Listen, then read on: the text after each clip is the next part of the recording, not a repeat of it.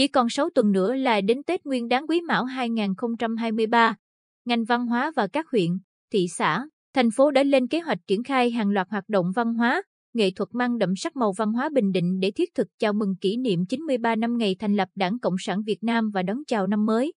Sở Văn hóa và Thể thao đã xây dựng, trình Ủy ban Nhân dân tỉnh ban hành kế hoạch tổ chức các hoạt động văn hóa, nghệ thuật, thể dục thể thao kỷ niệm 93 năm ngày thành lập Đảng Cộng sản Việt Nam, 3 tháng 2 năm 1933 tháng 2 năm 2023 và đón Tết Dương lịch, Tết Nguyên đán Quý Mão 2023.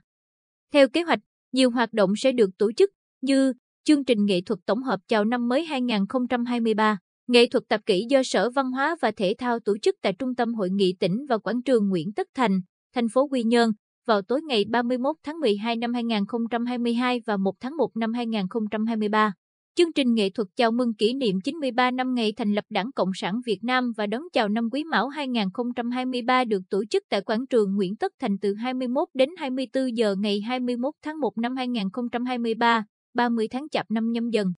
Ngoài ra, còn có các hoạt động khác như trưng bày linh vật năm Quý Mão 2023, tổ chức hội báo xuân Quý Mão, đêm thơ Nguyên Tiêu, đêm võ đài Bình Định. Bảo tàng Quang Trung cũng có kế hoạch chỉnh trang cảnh quan tại bảo tàng, các di tích do đơn vị quản lý để chuẩn bị đón khách dịp Tết Nguyên đáng Quý Mão.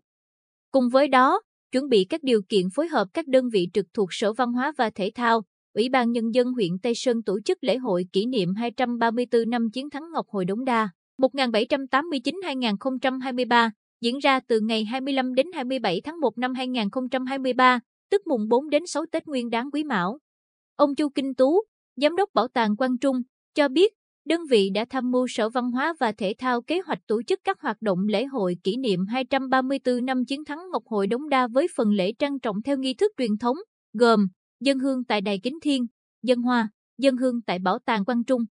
Phần hội sẽ có các hoạt động biểu diễn võ thuật, tuồng, bài tròi, hội thi kéo co, đẩy gậy tại Bảo tàng Quang Trung nhằm tạo không khí vui tươi đón chào Xuân Quý Mão 2023, góp phần bảo tồn và phát huy các giá trị văn hóa truyền thống thị xã An Nhơn cũng chuẩn bị kế hoạch tổ chức các hoạt động văn hóa, văn nghệ, thể dục thể thao để đáp ứng nhu cầu hưởng thụ văn hóa cho nhân dân thị xã trong dịp Tết này. Ông Mai Xuân Tiến, Phó Chủ tịch Ủy ban Nhân dân thị xã An Nhơn, cho biết chúng tôi đã xây dựng kế hoạch tổ chức các hoạt động chào mừng kỷ niệm 93 năm ngày thành lập Đảng Cộng sản Việt Nam.